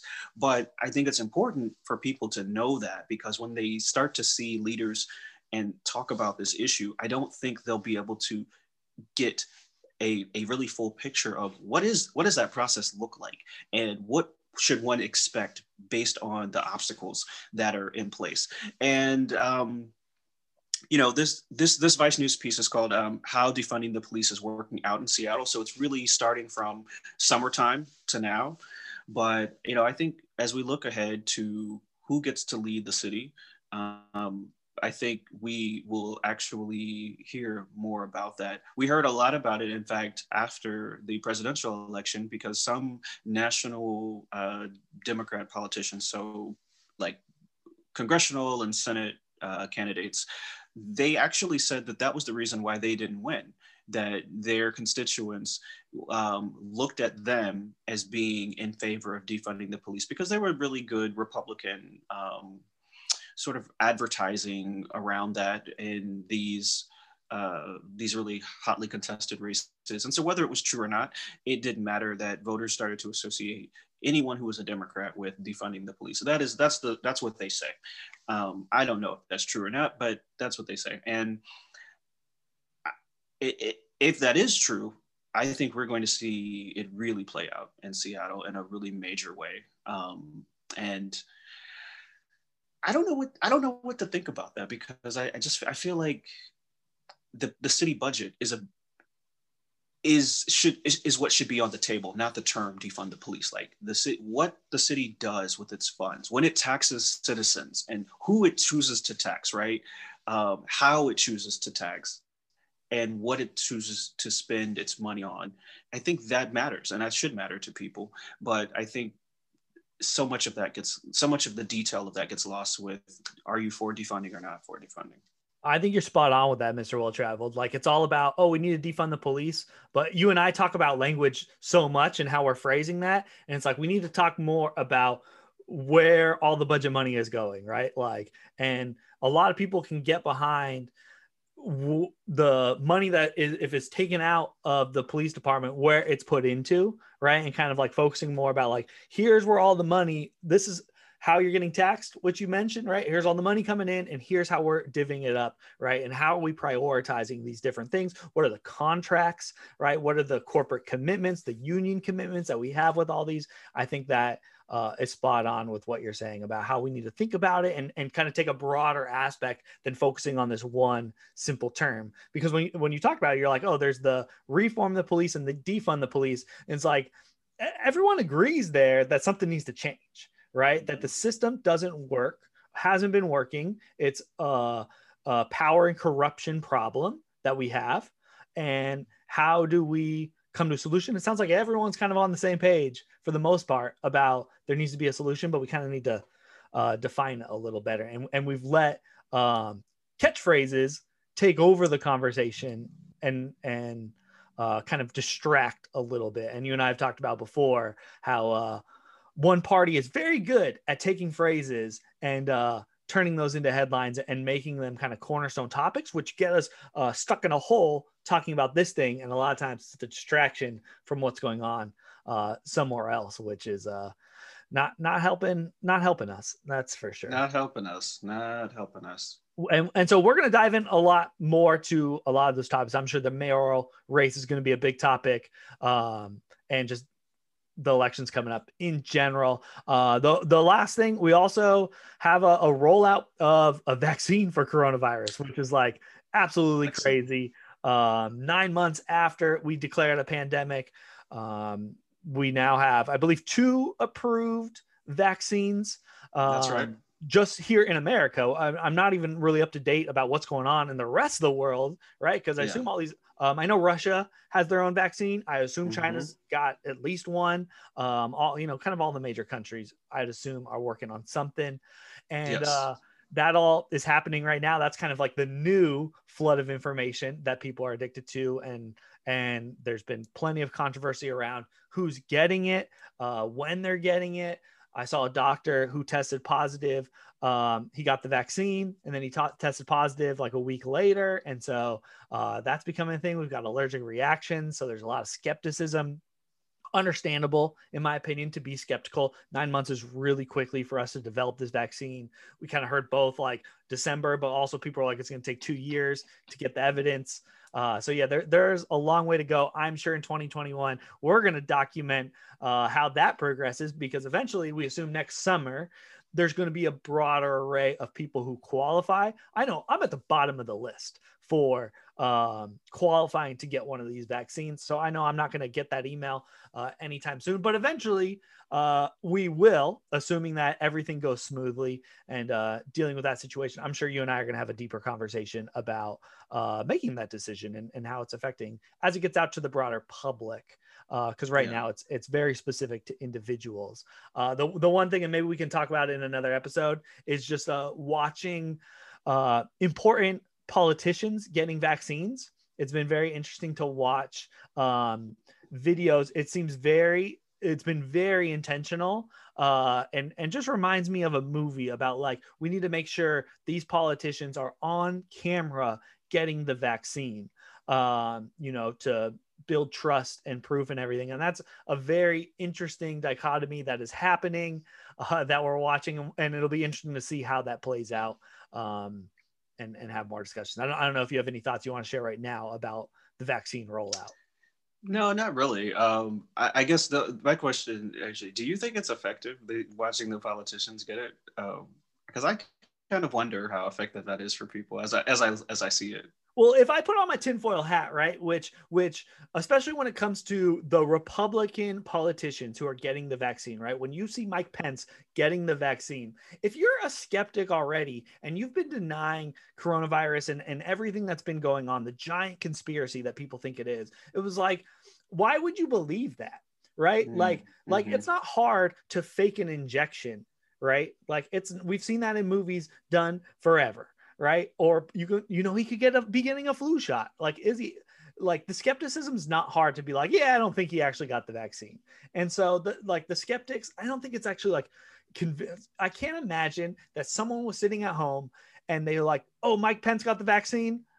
I, I trust him. I don't believe in any of the stuff, any of the denial that's happened for nine months. And now we can believe that. Like, I just don't really believe that. Um, I also, and this has been widely commented on like it, it seems really weird that we have had a group of politicians who have denied the severity of the pandemic from the very beginning uh, and put millions and millions of people at risk um, and in my opinion are responsible for the death of thousands of people because of their uh, inaction or the way they've communicated the problem um, and lack of urgency to be some of the first people to be getting the vaccine just seems very backwards to me. Uh, that it's like these people have denied the corona the pandemic for so long. Like why do they need the vaccine? Right? Um yeah mm-hmm. it just kind of seems like it it doesn't make sense. And that's what feels more like a PR stunt than anything like we've really seen this year is uh, getting those people on camera. Yeah, that that's what what makes me uncomfortable about the situation. And I know I said this off camera. Um, I think it's important that we follow along with these doctors and nurses and these people who are on the front lines who battle these people every day. Like I, I, I can't imagine what it would be like to be a nurse this year.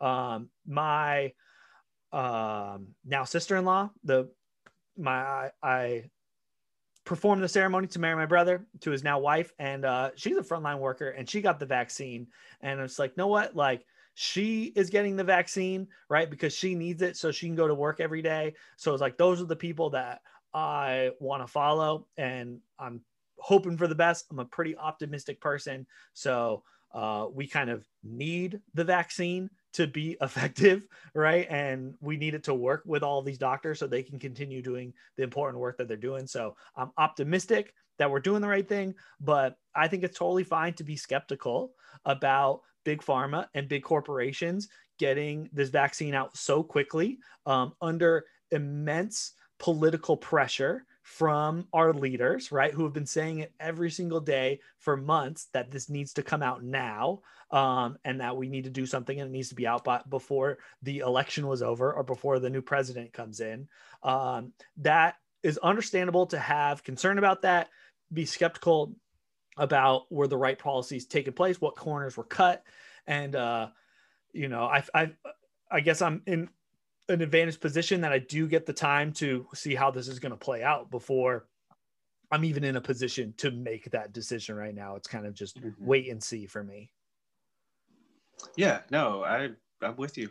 Um, I, I do I do think it's going to be interesting. I feel the same. I, I'm waiting. I'm seeing. I want to I want to know side effects. I want to see how this the distribution plays out. I was thinking a little bit though as well about what is this going to look like over the coming months? You know, we do have two vaccines approved, but we don't have enough vaccines for the demand, right? So the term that I had forgotten about that has popped back up in the news is herd immunity. Um, so you know, when when are we when I think we're going to hear about herd immunity in 2021 until like almost like a countdown and the, until we get to herd immunity, and that's. Uh, you know that according to Dr. Fauci, uh, that looks like uh, 75 to 80 percent of the U.S. population um, has the vaccine. Well, that's a lot of people. So today, we don't have that much vaccine available, and you have to take it. Uh, well, you have to get two two shots, right? So um, there's another sort of wrinkle there that it, this type of vaccine requires uh, the individual to show up for the first shot, but also show up for a second shot. And they give everyone a card and let to let them know once they've had the vaccine when they need to come back for the second shot. I'd like to know what is the rate for people who do not show up for the second shot because we don't know what supposed to happen if they don't show up again. Um, I think it's going to be interesting to see how that plays out over larger and larger numbers of people.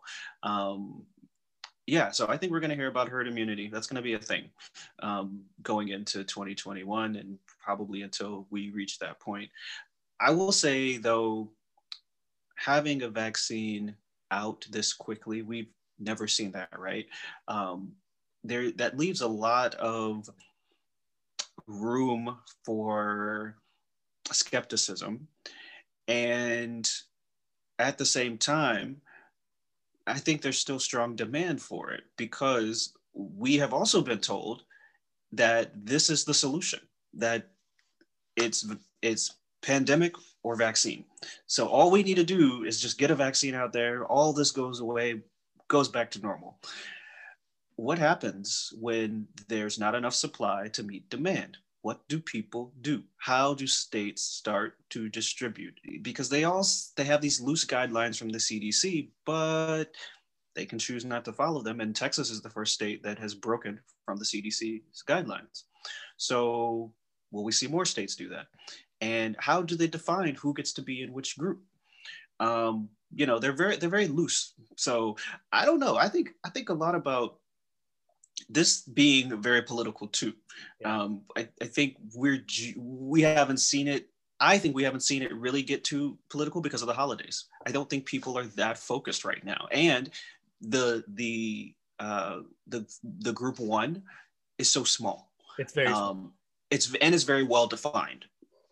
So we know that if you are working in a hospital, which is a very small portion of the population, you get the vaccine. Even but also not all people in hospitals who work in hospitals get the vaccine. And there have been some issues of, you know, class within that. Um, I saw there were students at Stanford protesting because doctors who were working from home who had a higher rank got the vaccine before this the um, the residents who were actually seeing um, COVID patients on a daily basis for hours a day.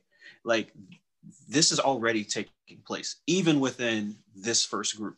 So yeah, I'm, I'm curious what happens when we get to the the broader population. Yeah, when it gets to the general public, like th- there's not a lot of trust that that uh, our leadership can can distribute it in a quality way. Because the hospital people, like that's really well defined, like you said, right? We can get it there. They have their own internal dynamics, but when you start thinking about everybody else, um, yeah, it's it's going to be a long battle, and I think the inequality of society, which has been highlighted plenty this year, is going to uh, kind of be lit on fire because this is going to expose a lot of those systems that distribute unfairly. And I think I read with the Stanford situation that it might have been an algorithm that chose who got it and so it prioritized seniority and it was like this this wasn't a situation for algorithm. This was a situation for like who's there who needs it let's get it to them. Um, and so mm-hmm. it'll be interesting how we decide how the general public gets it right? Because we've got a million vaccinated uh, at least for the first step. As of now that's such a small drop in the water when you think about 200 million people are going to need this uh, it's it's going to be very interesting and and i am hoping that it goes smoothly, but that's going to depend on what state you you live in, right? What state you live in right now is also a big topic that I mean we could probably do a whole show on, right? We see a, a lot of people moving out of Texas. I mean, a lot of people moving out of all the big cities for lots of different reasons.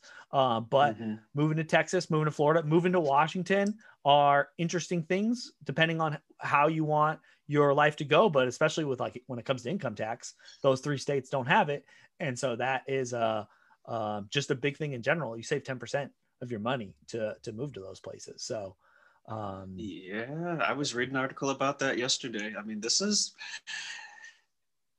yeah, there's so so much is that will start the reshaping of whatever the next decade looks like is starting this year. I, we, I don't even think we have really come to understand it yet. I, I mean, we certainly will by the time we're 10 years in, but yeah, the people leaving these, particularly these high tax uh, cities and states, and coming to the South, Texas, uh, Florida, North Carolina, um, Georgia. Like they, people are doing that in droves and whole companies now re- relocating their headquarters hewlett packard houston um, oracle going to austin elon musk uh, becoming a resident of texas like this is this is going to change things not just for the places that are have that these companies and these very very very well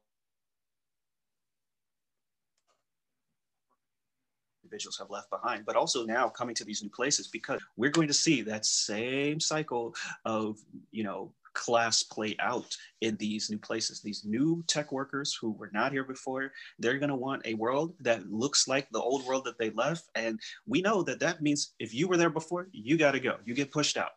Um, and there and people get pushed out via taxes people get pushed out via uh, raised costs people get pushed out via policy because leaders get put into office who then create policies that favor the new residents because the new residents are going to pay higher taxes. Like it's it is a it, it it's going to reshape a lot of places. On the flip side i was reading an article that said people will start to come back to those high tax cities because there's still going to be a base there of opportunity and talent. And there are going to be people who got jobs during the pandemic with those companies, but they just haven't left where they are. And they're going to move there because they need to be closer to the main office. So I think it's going to reshape a lot of things in ways that we, we just we cannot predict. But I, I definitely think we're going to see all of the dynamics we've seen over the last 10 years that have played out in Seattle start playing out in Atlanta. I mean, it's already happening, right? Atlanta, Austin, um, Raleigh, Durham, um, uh, Miami. Like these are all the cities that they're talking about in the news. So, yeah, it's 2021 is I I I, I, I for the people who th- who thought at the beginning of the year that all we needed to do was get out of 2020, I, I don't think they're ready for 2021. I, I, I would I would like to think it could be a 2020 redo, but I think it's going to be 2020 chapter two instead, yeah, not a redo. I, got an email, uh, like an end of the year email from a, uh, not a client, but like a contact of mine. And it was like, we made it. We did it. Like it was a long, hard year, but you made it through the end of the year. And we're grateful. Like 2021 is going to be better. To me, it's like, it's just a day. Like it's, you know, we're going to go from Friday to Saturday. And uh, yeah, you might not, no one's going to forget that you're going to write uh, slash 2021 because you're like, I never want to write 2020 again. But uh, yeah, I think based, especially based off this conversation, there are a lot of things that are going to come to a head this year. Um, and and all the things that we experienced in 2020 that we recap today like there's repercussions of all of these things right? Good and bad that we have yet to deal with or even understand what's going to happen with those things. So i think that there's still a lot to come. Uh, that it's this is how human history works right? And there's ups and there's downs and things happen. And and this isn't the world's first pandemic. Hopefully it's the last one for at least our generation in a long time. Um, but it's gonna it's gonna be a long one, but and I'm really excited to go through it with you, Mr. Well Traveled, and have this show and be able to come back and like document and and share some of our ideas and our opinions and our thoughts. Um, sometimes we're going to be right, sometimes we're going to be wrong, um, and, and address those things. And and I appreciate you joining the show with me here this year and starting this like will start as just like a crazy idea and every time we'd have a conversation, I was like, we should have recorded that conversation. We think a lot of people could have gotten something out of it. And uh, here we are now, uh, episode nine of Community as a Verb. And uh, I'm really excited to continue the show with you. Yeah, me too. I feel exactly the same way. I can't I can't believe it. We we're nine episodes in. I, I remember when we were trying to just record the first two. What I think most people don't wouldn't know is that there were actually two sort of test episodes before we actually recorded the very first one at the end of August, and it had to do with the fact that I I just didn't feel like those episodes were that great, and the and to think where we are now, um, it's it's really amazing, and I I really I'm very appreciative that you you wanted to be on this journey with me and that we're going to continue um, into to 2021 because I really do think there I think what I have I've learned in this time is that there's there's room for additional voices, right? We've talked so much about the media and the influences that we have, and I while I think we have a small audience now, what I what I realize is that the people who have continued to follow us since August, they've really um, they have said to me that they've gotten value out of this, uh, whether online or in person. Um, people who've heard it said, "Wow, you know, this was a this was a good conversation. I learned something. It was an interesting perspective. I appreciate you, you you sharing. Thanks for doing this." And so, you know, I think there's more opportunity to continue that. I think there's more opportunity to, you know, we've had some great guests on this show. Um, I've really enjoyed uh, talking with them, and I think we have the opportunity now to to bring more voices to the table and you know we're all a part of this same community we're all a part of a, a, community of people on the planet. We're all part of a community of people in this country. And what happens in one part of the world or what happens in one part of this country it affects everyone. And so we talk a lot about seattle but you know the reality is a, a, lot of what's going on in seattle is is reflected in other places right? In other ways seattle is also like a crystal ball that you know ace talked about this our guest last episode. He talked a little bit about the fact that seattle kind of occupies this place between being years behind san francisco but years ahead of austin. So if you're in austin where a lot of tech folks are moving from seattle from los angeles from uh, san francisco from new york right they're moving to austin take a look at Seattle. Look at what happened the last decade here and see, you know, that's what you're in store for. But also being in Seattle, look at San Francisco and, and, and, and look at what's happened there the last decade and say, okay, this is what Seattle's in store for. So um, it's, it's a really, it's a really interesting time to be who we are and be where we are in the world. And I have appreciated the fact that you want to have these conversations with me specifically to record them and to to really share that with the world because I know for both of us that wasn't something we were doing before. And we've had lots of conversations about you know how is this going to go and what what are we going to do in you know this circumstance or that circumstance? And you know are you know are we going to talk about this topic or not talk about this topic? And I think for me you know, it's been a really smooth process and I've appreciated your support and encouragement and, you know, always, you know, I, was always kind of uh, shy about getting on camera and about, you know, really just opening up. And I feel like you always always just said you know it's okay you got to do this and uh, i just appreciated the support and encouragement because we you know it's i feel like i've gotten to a very different place now that I'm I'm doing this and feeling and always like really very much like I do have something to say and I have a perspective I want to share. And I also want to highlight others and bring stories to the forefront that um, maybe are getting pushed to the wayside or not even discussed at all. And I have appreciated that we've been able to do that and put that down in video form, in audio form for people after us, other generations to be able to pick up and do whatever it is that they they feel like they want to do with it, whether it's inform themselves in the way that we've been informing ourselves um, with with podcasts, or if it's simply you know as a as a form of entertainment. Um, I think what what matters to me is that we've captured the time that we are living in, and that there are people who are both activists today who may gain something from this, but also people who are who will be activists in the future. Maybe someone who's born today on December 26th will listen to us, you know, 20 years from now and and feel like the same way we feel that they have the ability to go out there and make a difference and, and take action in their own way. I think that's a great place where to end the show.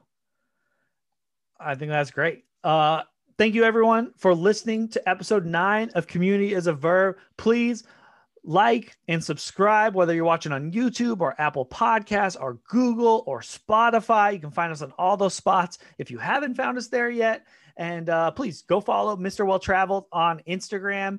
Uh, you can find me at Find Me in Seattle on Instagram as well. We appreciate you. We hope you have a wonderful celebration of the end of 2020. You can reflect on something positive that happened in your life. And uh, we will be back in 2021 for episode 10 of Community as a Verb. See ya.